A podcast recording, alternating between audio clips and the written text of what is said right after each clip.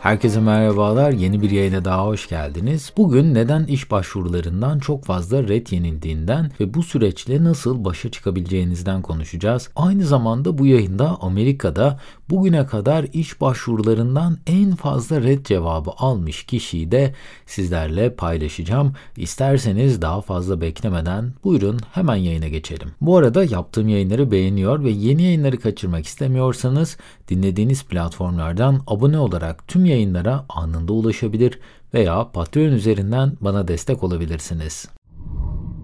İş aramak her zaman stresli ve zorlu bir süreçtir. Sizi çok büyük bir belirsizliğin içine sokar. Birkaç görüşme yaptıktan sonra reddedilmek canınızı acıtabilir ve motivasyonunuzu düşürebilir. Olumsuz bir iş görüşmesinden sonra iyimser olmak ve motivasyonunuzu kaybetmemek oldukça zordur.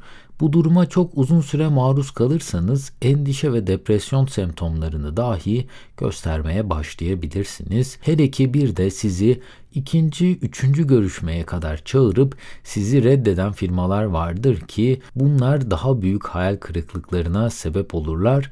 Bu tarz firmalar yetmezmiş gibi Bunların üstüne bir de hiçbir dönüş sağlamayan firmalar var. Bu tarz firmalarda genellikle size ufak bir ümit ve büyük bir kararsızlık bırakır.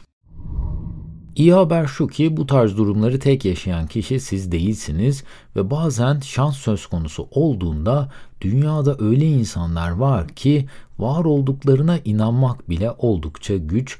Amerika'da yaşayan Daniel Sedekiu bugüne kadar en fazla iş başvurusundan reddedilmiş olan kişi toplam 5000 adet telefon görüşmesi, 18000 adet e-posta ve 120 iş görüşmesinin ardından hiçbir firma kendisini işe almamış.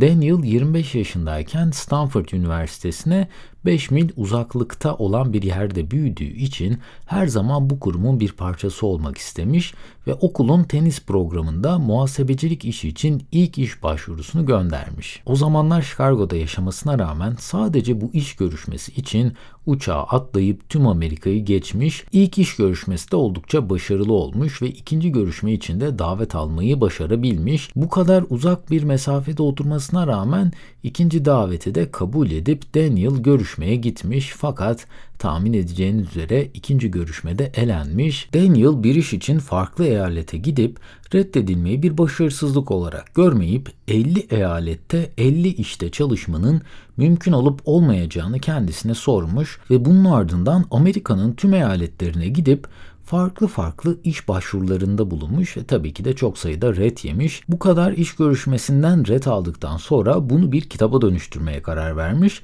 Şu an kendisi bu redleri almasaydı asla bu şekilde bir girişimci olamayacağını söylüyor. Stanford Üniversitesi'nden aldığı kart viziti de hala cüzdanında taşımaya devam ediyormuş. Daniel reddedilmenin psikolojisi ile başa çıkmak için kendine has çok özel beceriler geliştirmeyi başarmış. Eğer iş arama sürecinin içerisinden geçiyorsanız ya da reddedilme konusunda stres yaşıyorsanız bununla başa çıkmanızı sağlayacak en etkili yollara gelin tek tek göz atalım.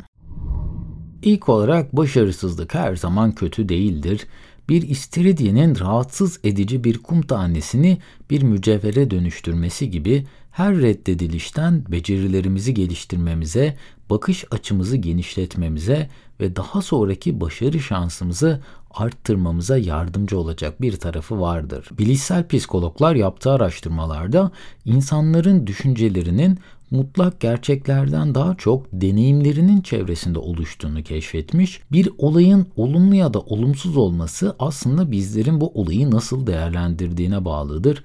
Tıpkı Daniel'ın binlerce iş başvurusundan red yemesini başarısızlık olarak görmeyip bunu bir kitap haline getirmesi, bu tecrübesini yüz binlerce kişiyle paylaşması ona apayrı bir kariyer imkanı sunmuş. İkinci metodumuz ise işsiz de olsanız hala dinlenmeyi hak ediyor olmanız. İş aramak veya bir süreliğine de olsa işsiz olmak kendinizi suçlu hissetmenize sebep olabilir. Fakat böyle bir baskı ile doğru adımlar atmak olduğundan çok daha zor bir hale gelebilir. İş başvuruları arasında motivasyonunuzu kaybetmemek ve enerjinizi tamamen tüketmemek için kendinize de zaman ayırmanız gerekiyor. Düzenli bir geliriniz o an olmadığı için pahalı tatillere çıkmak belki bu dinlenme kategorisinin içine girmeyebilir.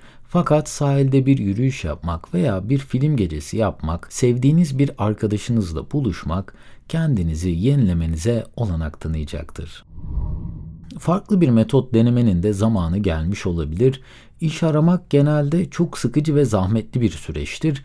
Uzun başvuru formlarını doldurmak sizdeki tüm enerjiyi tüketebilir. Eğer ki çok uzun süredir aynı metotları deneyip bir geri dönüş alamadıysanız belki de yeni bir yöntem denemenin zamanı gelmiş olabilir. Yaklaşık 6 ay kadar işsiz kaldığım bir dönem olmuştu ve hayatımda belki de modumun en düşük olduğu zamanlardı diyebilirim. Ben de LinkedIn'de hızlı başvurular yapıyordum o sıralar. Saatlerce o formları dolduran mühendislerden bir tanesiydim. Fakat iş görüşmelerine de gitsem genelde son görüşmede eleniyordum.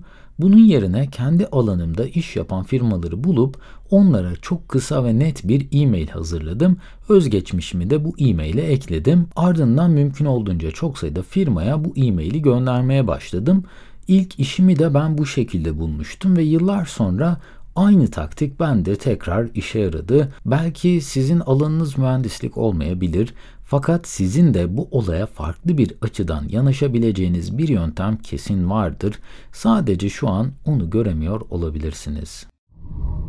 Belki de her şey bir hardal etkisinin sonucu olabilir. Daha önce bu terimi duymamış olabilirsiniz. Yazarlara danışmanlık yapan ve aynı zamanda lisanslı bir psikolog olan Marnie Friedman Hollywood'da yazarlık kariyeri için gittiği seçmelerde yaşadığı bir olayı hardal etkisi olarak adlandırdı ve bu etki iş görüşmelerinde yüz binlerce defa karşılaşılan fakat iş görüşmelerine gelenlerin genellikle fark edebilmesinin çok zor olduğu bir etki. Marnie Friedman seçmelere gittiği bir günde yönetmenin öğle arasında yemeğe gittiğini ve o gün yemekte kravatına yanlışlıkla hardal döktüğünü görüyor o günkü seçmelerin arasında da oldukça yetenekli kişiler olmasına rağmen yönetmen güne çok kötü başladığı için hepsini eliyor. Bazen de suçu tamamen kendinizde aramak doğru olmayabilir. Belki de sadece bir hardal etkisi yüzünden reddedilmiş olabilirsiniz. Peki reddedilmek ne kadar kötü? Hayatınızda sadece iş başvurusundan reddedilince değil, tüm yaşadığınız olumsuzluklarda Bunların gelip geçici durumlar olduğunu kendinize hatırlatın. Reddedilmek özgüvenimizi sarsar, moralimizi alt seviyelere düşürebilir. Fakat iş arama deneyimlerinizden yeni şeyler öğrenebilir ve farklı bakış açıları kazanabilirsiniz. Her hayal kırıklığından sonra kendiniz için güzel bir şey yapın. İyi beslenin, egzersiz yapın, sağlıklı bir uyku uyuyun, sosyalleşin veyahut da sevdiğiniz bir arkadaşınızla dışarı çıkın. Hayatlarımız her ne olursa olsun çok değerliler ve her zaman da öyle kalmaya devam edecekler. Acı her zaman büyümenin bir parçasıdır. Başarılı hayatların hiçbiri rahat alanında yaşayan insanlardan çıkmaz. Genellikle büyük başarısızlıklara ve acılara maruz kalanlar inanılmaz başarılar kazanırlar. Edison'ın da dediği gibi başarıya ulaşıncaya kadar 10 bin defa başarısız olmadım.